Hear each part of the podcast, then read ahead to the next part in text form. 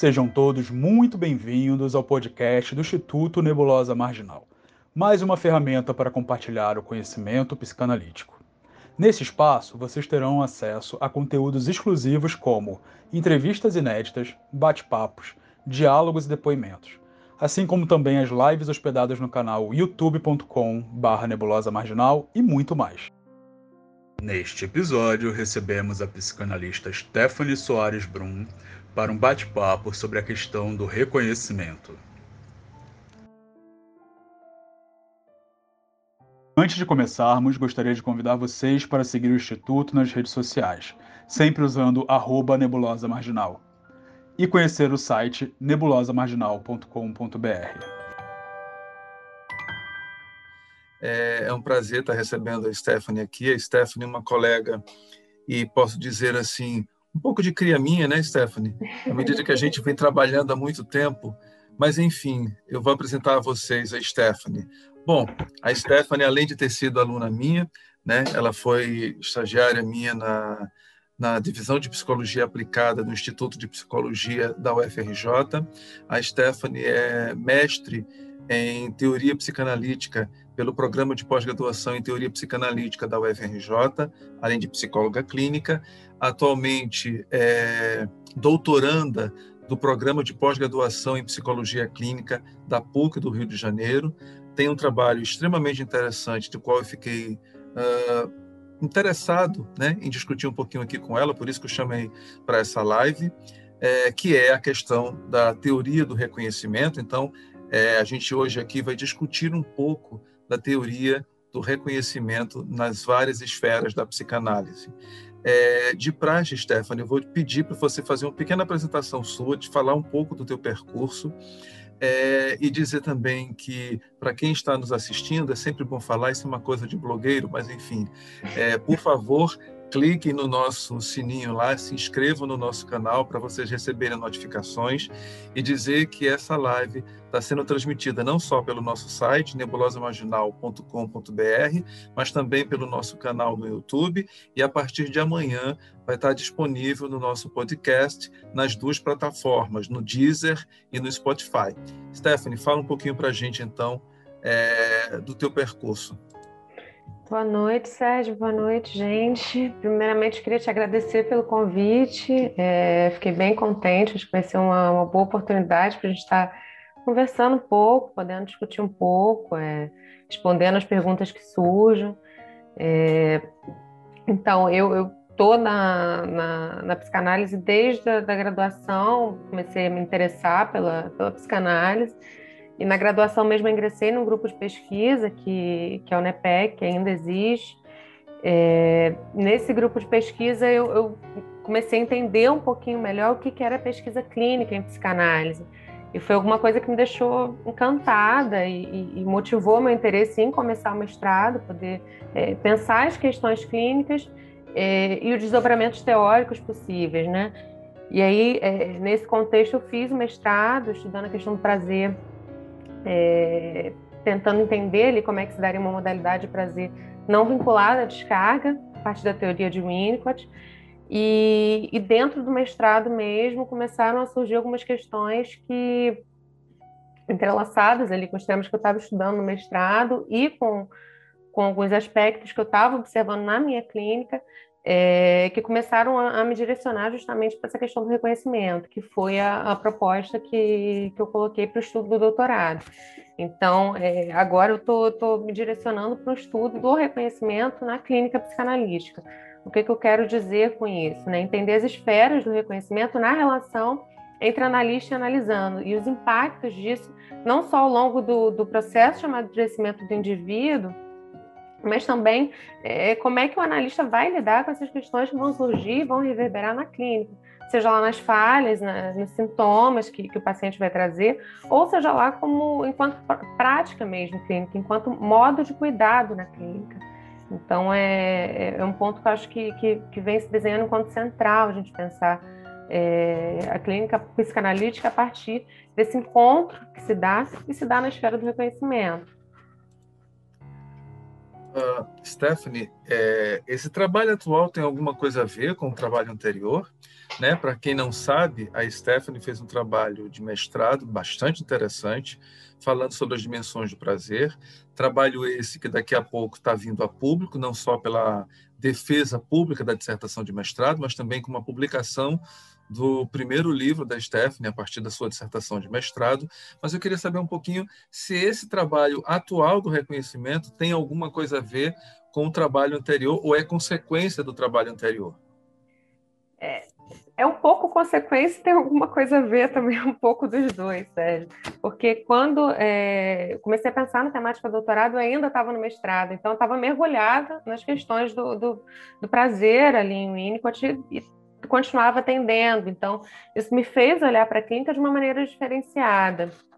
É, em dado momento, quando eu estava lá para o último capítulo da, da minha dissertação, é, eu comecei a estudar um pouco mais sobre a questão da comunicação, comunicação relacionada a, a, ao espaço transicional. E aí, nisso, é, é, com algumas questões clínicas, eu comecei a, a me questionar justamente sobre essa questão do olhar do analista para o analisando. Então, é, a ideia de estudar o reconhecimento surgiu daí, desse, desse percurso que eu estava fazendo com, com relação à questão do prazer, que me direcionou ao estudo da, do espaço potencial e, e a vertente comunicativa que esse espaço potencial tem. A vertente comunicativa, que em termos de análise, pode implicar também um olhar direto do analista sobre o paciente. E aí é, começou a surgir enquanto interrogação que olhar seria esse, que tipo de reconhecimento poderia ser esse. Então é um pouco dos dois. Um pouco dos dois, beleza. Uhum. Uh, de onde é que começa essa ideia de tratar o reconhecimento? Eu ainda não vou nem querer falar ainda dos autores, eu quero saber mais um pouco de quais são as origens do, do conceito de reconhecimento e como é que a clínica psicanalítica chega até isso. Uhum. Então, é, as origens do, do conceito de reconhecimento é, são variadas, né? Porque a gente pode pensar a partir de ângulos variados. A gente pode pensar é, que Freud mesmo, quando se propôs a, a lançar um olhar ali é, de, de, sentido sobre aquele sintoma que se apresentava, ele já estava apresentando uma, uma, posição de reconhecimento, certo? Quando a gente é, se dedica ali a, a, um pouco mais para a vertente dos, dos autores das relações de objeto, a gente vê que, que o encontro clínico ele ganha um lugar completamente diferente. Então, é, se reconhecer e ser reconhecido ganha uma ênfase, ganha uma potencialidade é, particular, que ainda não tinha sido trazida. A gente pode pensar que isso começou, eu, eu gosto de pensar isso a partir de Ferenc, é, mas é claro que a gente pode pensar com os autores anteriores, mas eu gosto de pensar isso a partir de Ferenc, porque foi o autor que justamente trouxe é, à tona de, de de maneira assim é, muito importante é, o lugar justamente que a presença do analista precisa ter, que a vitalidade do analista precisa ter para alguns pacientes, o quanto isso pode impactar no cuidado, o quanto isso pode impactar no manejo dos casos. E a partir daí começou a, a, a questão da neutralidade, ela foi posta é, em xeque, né? começou a ser discutida um pouco mais essa questão. Então, é, a gente começa a se direcionar para uma vertente onde não só o paciente está ali para ser visto, o paciente está ali para ser escutado, mas ele está ali com outro sujeito que também vai, vai ser visto, também vai ser escutado e cuja essa interação vai ter um efeito nele. Então, é, eu acho que, que, que, essa, que estudar o reconhecimento é estudar justamente essa proposta de comunicação, de interação, que afeta os dois lados, que é capaz de promover modificações tanto no paciente quanto no analista. Uhum. Stephanie, é, eu estava pensando justamente no Ferenc quando você falou, uhum. e como essa, a gente não sabe quem a gente atinge né, com essa live, a gente está num, num, canal de psicanálise, numa instituição que também trabalha com psicanálise, uhum. e tem um podcast. Então, talvez fosse interessante a gente falar um pouquinho sobre essa ideia do reconhecimento em alguns dos autores. Você falou do Ferenc, e eu já estava uhum. com ele na cabeça. E eu me lembro o Ferenczi vai fazer uma crítica muito grande à ideia da hipocrisia psicanalítica, né? Uhum. De quando você simplesmente não se dispõe a se colocar aí como um sujeito a partir do afeto, inclusive a olhar esse paciente, porque quando Ferenczi diz que quando o psiquismo falha, é o corpo que começa a falar, né? A gente tem uma ideia aí de reconhecimento do sofrimento psíquico. Eu queria que, se possível, você falasse um pouquinho para a gente um pouco né, do reconhecimento em férias, só para a gente começar a esquentar. Uhum. Eu acho que, que a ideia parte justamente é, quando a gente pensa nesse analista que se coloca enquanto presença ali, enquanto presença viva, né? O Ferenc, ele, ele trabalha isso por vários momentos da obra dele, mas eu acho que quando a gente se depara com a teoria do trauma, onde a gente vê o negativo dessa presença, né, que é, que é justamente um sujeito que é, se vê diante de uma incógnita, de uma confusão ali, alguma coisa que ele não consegue dar sentido, e ele solicita que outra pessoa venha em auxílio dele para conseguir ajudar ele a significar aquilo e dar um lugar, conseguir ver a sua dor, consiga é, reconhecer aquilo que foi vivido, reconhecer aquilo que foi sentido. Isso não acontece. Félix ele destaca os impactos que isso tem, né? Então, a partir dos impactos que isso tem, desse destroçamento ali do, do psiquismo, é, ele começa a, a, a, se deparar justamente com pacientes que precisavam de uma outra forma de manejo, né? um manejo é, que não era só da ordem do ouvir, que não era só da ordem do interpretar, mas da ordem do afeto, do sentir com. E nisso a gente se depara com essas expressões corporais que você falou, né? Porque se é alguma coisa que não foi significada, não entrou na, na cadeia simbólica do psiquismo do paciente, não pode é, é, o paciente não consegue expressar por palavras, não consegue é, colocar é, no seu discurso de modo a, a, conseguir promover associações livres, então a coisa demanda um outro tipo de trabalho, né? Um trabalho que precisa é, se direcionar justamente para essas nuances que, que escapam do discurso muitas vezes, né? Gestos, ações, movimentos, é, principalmente corporais, mas não somente, né, movimentos e formas de ser e de agir na própria relação analítica. Então, a, a, percepção dessas nuances que se dá tanto nas relações quanto nos movimentos corporais e formas de, do sujeito se colocar ali, eu acho que, que é a virada de chave que o Ferenc promove. E eu acho que isso está é, muito próximo ali da gente pensar é, essa virada de chave é, em contraponto com a teoria do trauma dele, porque a gente pensa de um lado é, o lugar que esse olhar acaba ganhando na clínica dele e o lugar que essa falta de olhar também acaba ganhando, os impactos que essa falta de olhar, que essa falta de reconhecimento, dessa falta é, de, de, de, um ambiente que é capaz de se adaptar, de perceber é, o indivíduo, pode causar no psiquismo. Então, acho que são é, os dois pontos que eu, que eu gosto de, de pensar em férias quando a gente, a gente trata essa questão do reconhecimento, pelo lado da empatia, pelo lado do sentir com, pelo lado do afetar-se, é, olhando para esse corpo que fala, para esse corpo que, que, denuncia alguma coisa que não pode ser simbolizada, mas ao mesmo tempo também pelas consequências do, do desmentido, pelas consequências de uma falha também nessa função de, de reconhecimento de adaptação. É, e é justamente a partir da teoria traumática ou da traumatogênese do Ferenczi que a gente tem a teoria psicanalítica, uma teoria psicanalítica que vai falar de uma clínica do reconhecimento. E que reconhecimento seria esse? O reconhecimento do trauma, o reconhecimento uhum. daquilo que provocou as cisões, as clivagens, as fragmentações psíquicas. Então a gente poderia chamar a clínica do Ferenczi de uma clínica do testemunho, como ela também é conhecida. Uhum uma clínica do reconhecimento. Qual reconhecimento? O reconhecimento traumático. Né? Uhum. E todas as consequências que vão gerar justamente os adoecimentos psíquicos. A consequência disso é que exige-se do analista um, um, analista mais empático, um analista uhum. que esteja lá presente, presente diante não somente de corpo e alma, mas também com essa terceira orelha que o Theodor Reik né, falava, né, e tem um livro sobre isso, mas é um pouco dessa ideia de que o reconhecimento é tão importante na psicanálise que ele não pode se furtar dentro das sessões com os pacientes. É isso? Uhum. Sim, sim. Eu acho que, que é bem isso. É, a gente pensar nessa, nessa clínica do testemunho é justamente promover uma clínica que seja capaz de, de lançar esse olhar é, é, que faltou no, no, momento do trauma, né? Esse olhar capaz de, de, reconhecer o sofrimento do sujeito, reconhecer a experiência vivida, reconhecer é, aquilo que ele, que ele não conseguiu dar lugar, tanto em termos de experiência quanto em termos de afeto. Então, acho que esse, esse lugar de testemunho é alguma coisa fundamental quando a gente pensa em, em clínica é, psicanalítica e nos autores que, que vêm a seguir, que a gente vai discutir, é, porque é alguma coisa que se mantém, alguma coisa que precisa é, ser pensado também.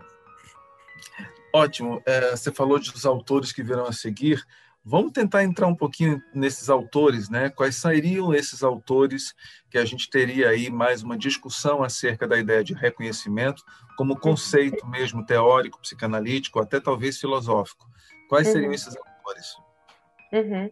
Então, acho que é, que é interessante a gente pensar também na questão do reconhecimento a partir é, de Winnicott. Eu acho que o Winnicott traz é, pontos interessantes para a gente estar adentrando nesse campo é, porque ele parte de uma, uma vertente relacional para discutir o amadurecimento do ser individual, certo?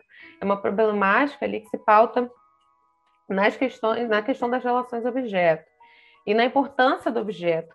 E, e essa questão da importância do objeto é, aponta para o objeto esse objeto não é um objeto qualquer é, mas o objeto com o qual o indivíduo é capaz de se vincular e de constituir uma relação pela via comunicativa, a partir da qual poderá ser estabelecida a comunicação verdadeira. Então, a gente já se vê aí é, diante de, de, um panorama na saúde, né, porque o Winnicott é um autor que fala de um panorama a partir da saúde é, que, que segue em prol dessa comunicação verdadeira. E como é que ela pode ser estabelecida? Como é que esse objeto pode ser um objeto reconhecido enquanto um objeto externo e com o qual o sujeito pode estabelecer relações? Justamente é, a partir de uma adaptação inicial que esse objeto é capaz de promover ao ser em construção. E essa adaptação, ela se dá pelas linhas do reconhecimento também, é, do reconhecimento das especificidades do indivíduo, do reconhecimento da, do potencial espontâneo que esse indivíduo expressa desde o, de antes de nascer, né, que o Winnicott fala que esse, que esse potencial ele se expressa pelas vias da agressividade primária, desde a vida intrauterina, né, pela, através da motilidade. Então, é um potencial próprio, é uma forma de, de ser próprio, que no contato com o outro, que no contato com o ambiente, vai ganhando contorno justamente a partir da capacidade desse ambiente de se adaptar e de reconhecer essa especificidade.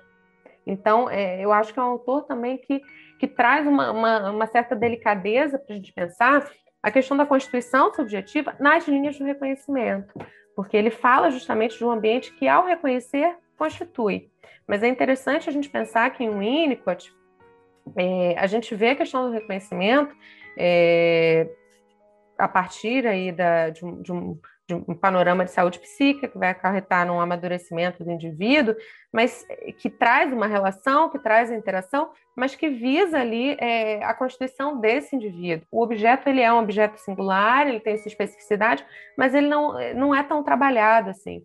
E aí entra uma outra autora que eu gosto bastante de de estar tá estudando também quando, quando a gente está trabalhando a questão do reconhecimento, que é uma psicanalista norte-americana, Jessica Benjamin, que ela já parte da teoria das, da, da intersubjetividade. Então, é, a questão do reconhecimento com ela, apesar dela é, conversar bastante com o Índico, de se referenciar bastante a ele, mas já ganha uma nuance diferente nesse sentido. Porque quando a gente pensa em terreno da, da intersubjetividade, não é mais o indivíduo em si que está em questão e o ambiente é, que vai ser capaz de promover uma adaptação a ele. É, é um indivíduo que vem, que vem a se constituir, que vai se constituir no contato com o ambiente também, mas um ambiente que é dotado de nuances, um ambiente que tem suas peculiaridades próprias. E o mais importante, um ambiente que precisa ser reconhecido para que seja capaz de promover o reconhecimento ao indivíduo também. Então, é, é ela fala de uma. Se a gente fala dessa questão do, do bebê como Winnicott trabalha, a Jéssica Benjamin traz a ideia de que esse bebê precisa reconhecer a mãe e que essa mãe precisa se autoafirmar nesse lugar para que seja capaz de promover o reconhecimento dessa, dessa criança. Então, alguma coisa que se dá por, é, de, por via de mão dupla. Então, já é um, uma certa mudança ali na nuance, porque não é só um movimento de criação do mundo, mas um movimento constante de cocriação, tanto do mundo quanto de si mesmo, quanto dos indivíduos e dos objetos com quem é, as, as relações vão ser estabelecidas. Então, é, é, um pensamento que parte em paralelo, que tem muitas aproximações, mas que também tem algumas diferenças sutis que são importantes da gente estar pensando nessa quando a gente trabalha o reconhecimento, ok? E aí, um, um outro autor, você ia falar alguma coisa, Sérgio? E, e assim, é, é, eu gosto muito dessa, dessa da teoria relacional, como você deve, deve saber, mas eu uhum. também gosto muito desse pensamento. Primeiramente do Winnicott, né? Eu, uhum. Talvez eu não seja um leitor tão assíduo da Jessica Benjamin, apesar de conhecê-la, quer dizer, um uhum. pouco dos teus trabalhos. Uhum. É, o Winnicott tem uma coisa interessante, ele fala desse lugar é, do reconhecimento como sendo o espelho da o rosto da mãe como uhum. precursor uhum. do espelho do bebê. Aliás, uhum. é a partir daí que a Jessica Benjamin e um outro autor que eu acho que daqui a pouco você deve estar falando, o Axel Honneth, uhum. vai capturar para falar dessa ideia de uma de uma gramática do reconhecimento. Eu queria uhum. voltar somente um pouquinho, Stephanie, para essa ideia do uhum. reconhecimento no Winnicott, é, que eu acho que é bastante interessante e necessária é a uhum. ideia de olhar para um rosto uh, e que não é qualquer rosto, é o rosto uhum. que produz o espelhamento ou o precursor do espelhamento. Quer uhum. dizer, a gente não está falando da mãe, a gente está falando da função materna, a gente está falando de alguém que transmite por meio de um olhar. E, necessariamente, não por palavras, mas às vezes até por silêncio, alguma coisa que é destinada a um bebê. E que, não, isso, uhum. e que isso é muito importante, porque a gente está falando de transmitir algo para um outro, não uhum. por meio de palavras, mas por meio dos afetos.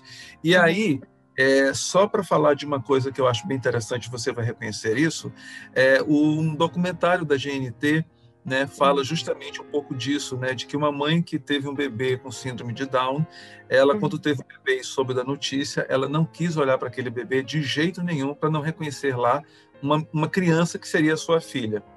Mas no uhum. momento em que as enfermeiras colocam esse bebê para sugar o peito da mãe, ela vira a cabeça e olha para aquele bebê, sugando o peito dela com firmeza. E ela diz: Naquele momento a minha filha nasceu, não três, quatro horas antes. Foi naquele momento em que os, me os meus olhos cruzaram com os dela, é que foi justamente que eu pude reconhecer na minha filha um, a minha filha, né? um bebê com síndrome de Down, que se tornou uma moça lindíssima, com 27 anos na época do documentário, né? uma dançarina fantástica de flamenco. Tá? E é essa ideia, né? é a captura pelo olhar de alguma coisa que se dá aí entre dois seres humanos, um bebê e um sujeito humano, um ambiente humano. E aí eu queria retomar um pouquinho disso ainda. Uhum. Sim, sim. É, eu acho que essa, essa questão do olhar é alguma coisa fundamental, principalmente quando a gente parte de, é, de uma problemática que se inicia é, uma, na, na clínica a partir dessa, dessa questão de troca de olhares. Acho que é um ponto importante mesmo, né? Porque o olhar ele é capaz de não só de reconhecer, mas é capaz de transmitir também. Né? Então ele lança um olhar que é desejoso, que, é, que reconhece o indivíduo naquele sentido que ele é próprio, naquela potencialidade que ele é próprio, e ao mesmo tempo ele atribui características particulares. Né? Então entra numa via comunicativa ali que é muito importante. É, mas eu acho que, que, que ao mesmo tempo é importante a gente pensar a questão do reconhecimento como para além é, do olhar, para a gente também não, não, se restringir muito a isso, né? Porque é alguma coisa que se, que se dá pelo olhar, que transmite-se pelo olhar, mas não apenas por esse. Tem uma série de nuances e ritmicidades que vão sendo estabelecidas no seio das relações e que vão conferindo certa especificidade a essas também. Então, é, é importante a gente, a gente ter em mente que, é, apesar de ser alguma coisa que, que, que caracteriza-se por essa troca, é, não está restrita só a ela, entende? É, e que outros autores você ia começar a comentar, né, para além do Winnicott e da Jessica Benjamin, a gente pode pensar e falar sobre a teoria do reconhecimento. Uhum. Eu acho que é interessante a gente pensar também a partir da, das propostas do Axel Hannes, que é um filósofo, sociólogo alemão, é, tem algumas obras que, que, trabalham a questão do reconhecimento. É, ele, ele comunica-se ele, de maneira interessante com o Winnicott, tem é, uma ideia que é a ideia de reificação, que a gente pode pensar enquanto uma ideia próxima à, à questão do trauma do Ferenc, também em alguns aspectos. É, mas eu acho que, que o Hannes ele traz ali é, o reconhecimento como alguma coisa que, que surge também enquanto movimento mútuo e natural. É, então, alguma coisa que também é pautada na mutualidade. É, só que para ele a coisa se modifica um pouco, porque para que essa mutualidade própria do reconhecimento ela possa se dar, cada singularidade deve ser reconhecida em sua totalidade na consciência do outro, para que assim ela possa existir. Então, o reconhecimento, além de mútuo, ele deve ser capaz de aprender é, o objeto em, sua, em toda a sua totalidade. E, só que aí cria-se um problema, que é o que o, o, o Hannett ele discute no, no, seu livro A Luta por Reconhecimento, é, que quando o objeto ele é percebido pelo outro em toda a sua totalidade, passa a existir na consciência do outro em toda a sua totalidade, o outro também tem que é, promover o um movimento oposto, que é de se autoafirmar é, diante desse objeto que tem a sua totalidade reconhecida. E diante dessa autoafirmação, ele acaba negando uma parte do, é, dessa totalidade. Então, ele para de reconhecer o objeto em sua totalidade. E aí inicia-se uma, uma luta por reconhecimento. Então, o Hannah ele traz ali o reconhecimento como alguma coisa que tem que ser é, que tem que ser alcançada dentro das relações, alguma coisa que, que apesar de natural, apesar de mútuo, também parece muito frágil, muito é, fluido e que tem que estar o tempo todo é, é tentando se equilibrar para que ambos os objetos sejam capazes de se reconhecer e, e, assim continuar a dinâmica de reconhecimento, porque quando isso não acontece, é, quando essa luta por reconhecimento acaba sobrepondo é, um sujeito ao outro, né, nessa, nessa percepção da totalidade dentro da sua consciência, é, um sujeito acaba também se sobrepondo ao outro no sentido de, de, de promover é, ali é, um movimento muito agressivo que faz com que o sujeito que não é reconhecido em sua totalidade acaba é, agindo de forma passiva, de forma reativa com relação ao mundo. Ele perde essa essência de, de, de uma certa particularidade, a partir da qual ele pode se autoafirmar. Então, é, é, é, um autor que eu acho que, que costura muito bem todas essas nuances, é, tanto na questão de, de, como o reconhecimento ele pode ser estabelecido, como, é, como ele pode não, é, como ele pode ser, ser fadado ao fracasso, ali, as coisas, as intempéries nas quais as relações podem se inscrever, que esse reconhecimento pode acabar caindo por terra. Então, um autor que eu acho que dialoga muito, muito bem nesse sentido, a gente pensar tanto o reconhecimento quanto a falha dele. Ah, e as consequências. Pra... Claro. Só para as pessoas que estão nos assistindo, tem algumas pessoas lá no chat, é, uhum. eu, eu resumi um pouquinho aqui do que a Stephanie está falando do Honneth, é, na qual ele fala de dois tipos de reconhecimento, que é o auto-reconhecimento e o reconhecimento dos nossos pares. Ele diz que isso é alcançado por meio de três, três, três grandes esferas. A esfera do amor, vivida nas relações primitivas entre a mãe e o bebê, a esfera jurídico, jurídico-moral, constituída nas relações entre os nossos pares por meio do autorrespeito, ressaltando inclusive o lugar do sujeito do direito, isso, e a esfera da estima social, que é alcançada pelas relações solidárias de autoestima. Bom, o Honneth vai dizer que na esfera do amor, isso é retomado a partir das contribuições de Winnicott acerca dos cuidados de afeto entre a mãe e o bebê. Né? Na esfera do direito, ele vai falar do reconhecimento como construído pelo respeito ao outro e do autorrespeito, na medida em que a gente é capaz de reconhecer o sujeito humano como sendo sujeito de direito. Então, são, são direitos individuais e coletivos no melhor sentido que a doutrina dos direitos humanos propõe para o reconhecimento é, do ser humano. E o terceiro é na esfera da estima social, onde ele, o Honneth vai primar pelo papel da solidariedade para alcançar a autorrealização no meio social em que a gente vive. Aí a gente não pode esquecer que a solidariedade foi um ideal construído pela Revolução Francesa que teve ainda a igualdade e a fraternidade para se restabelecer. Ou seja, Honneth quer inserir na esfera política do reconhecimento social a ideia da autoestima originária da autorrealização pessoal nas qualidades individuais. E é esse o conjunto de esferas que o autor vai defender que é necessário para se alcançar uma quarta esfera que um outro autor, na minha opinião, né, e eu acho que eu já dialoguei um pouco isso com, isso com a Stephanie, que é uma espécie de pulsão humana por reconhecimento.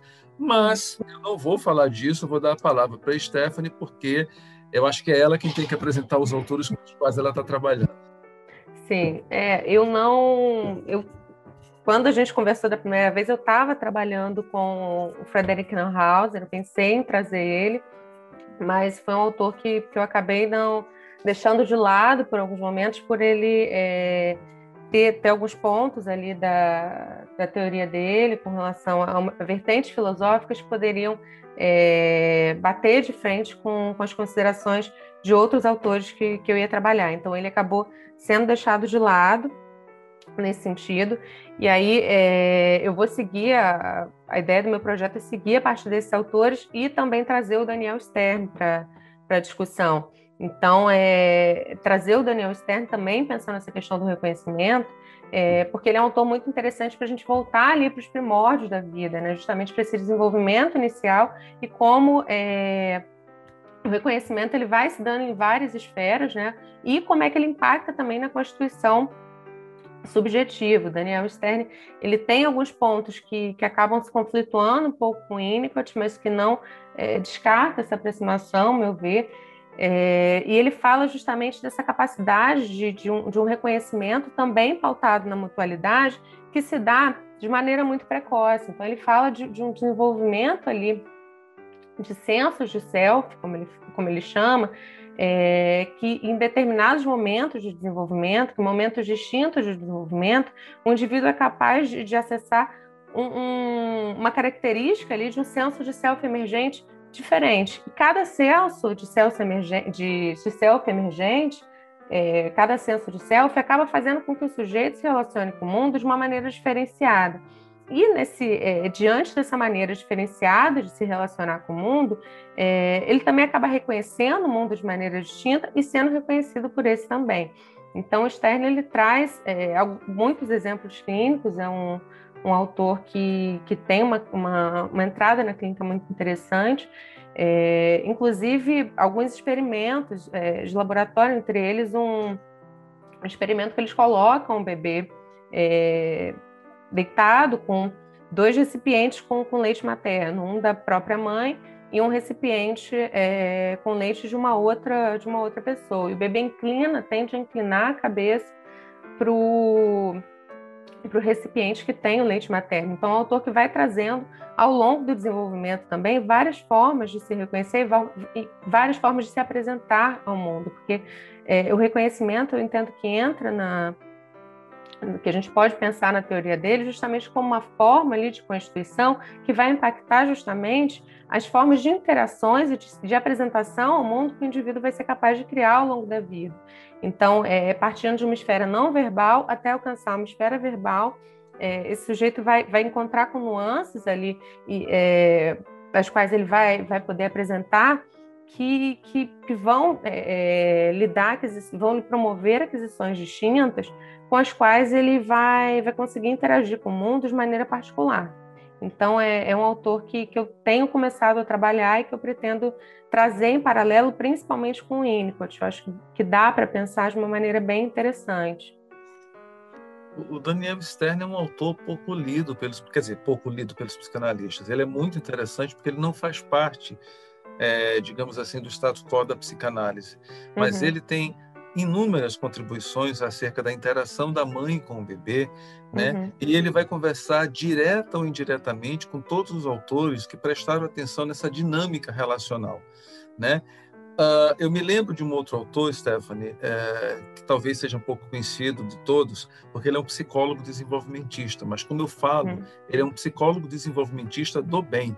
E ele uhum. vai falar um pouco dessas experiências é, de bebê, com bebês recém-nascidos, uhum. Vezes, de poucos meses, até três, quatro meses, ali naquela fase que a Klein define como sendo a posição esquizoparanoide, né, e uhum. na travessia da posição depressiva. E aí fizeram o seguinte experimento: eles colocaram quatro bebês, três ou quatro bebês, se não me engano, de frente para um monitor de televisão, de modo que o monitor de televisão não era bem aquele monitor que filmava os pés do próprio bebê. Os monitores estavam trocados. E é inacreditável, porque tem, tem uma cena que está gravada e tem fotos dessa cena na experiência, que é o Felipe Rochal. O Felipe Rochal é que vai falar sobre isso. Né? Ele uhum. tem dois livros fantásticos, nunca traduzidos ainda em português, onde ele vai mostrar que mesmo um senso de self, como fala o Daniel Stern, já está uhum. presente nesses primeiros meses de nascida. Uhum. Então, três, quatro, seis meses, já tem um senso de self, como o Stern chama de self emergente, né? ou uhum. senso de self, muito posteriormente.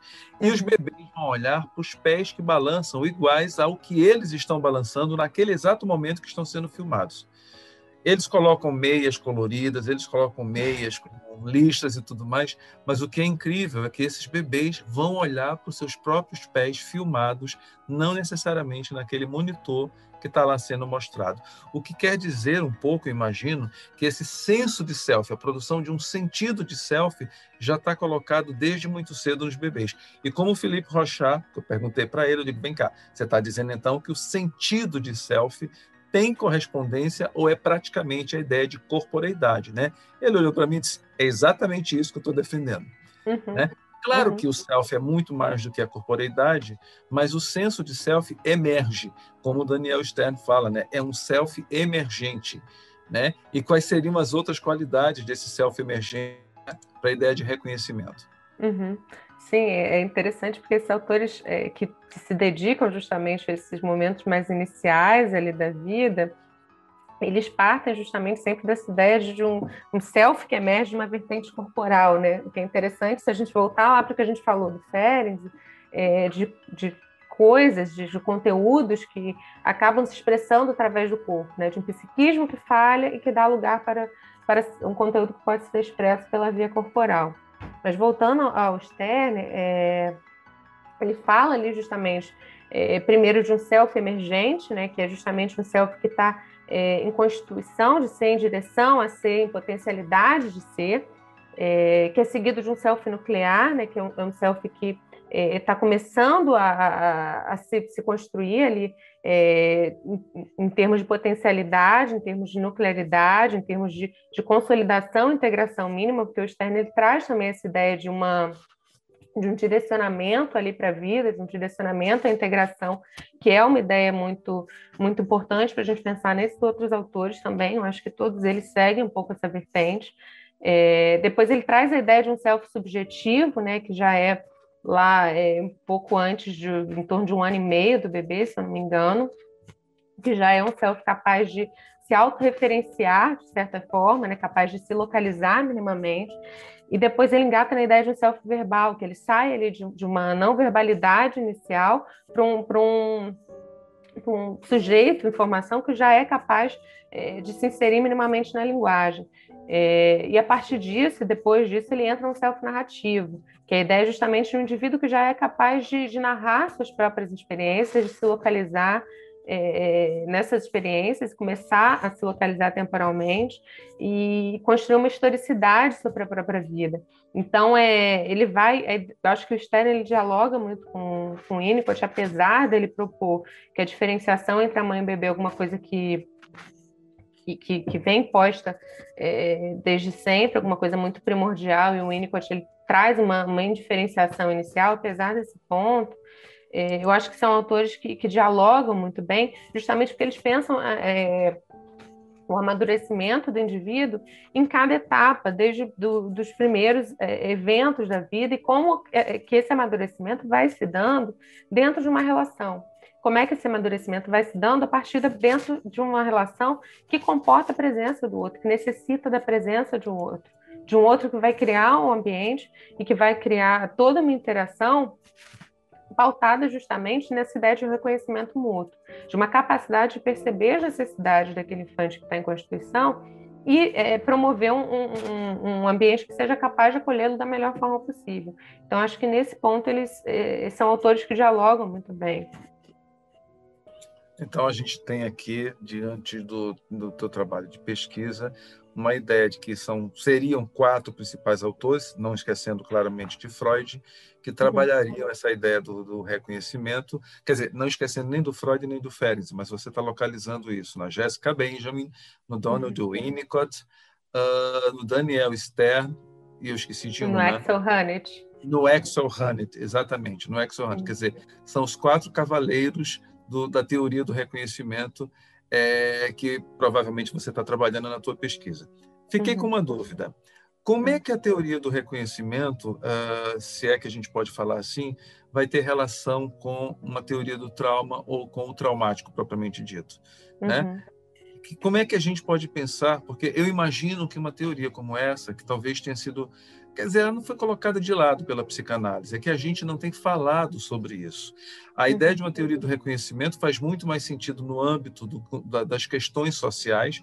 O Axel Honneth, ele vem da escola de Frankfurt, ele é um teórico é, uhum. da, da, teoria crítica social, né? Uhum. Ele vai trabalhar com dois outros autores que são psicanalistas, a Jessica Benjamin e o Donald Winnicott, e ele vai falar de uma gramática, uma gramática do reconhecimento e que todo o objetivo dele não é clínico, é social, uhum. né? Uhum. A gente pode se apropriar da teoria do Honneth para pensar a clínica, né? Uhum. E eu imagino que na clínica o que vai estar tá aí colocado são justamente aqueles sintomas mais graves dos nossos pacientes, onde vai aparecer a necessidade, né, de que se faça esse reconhecimento não só traumático, mas que alguma coisa aí em termos de enquadre clínico seja possível é, fazer com esses pacientes.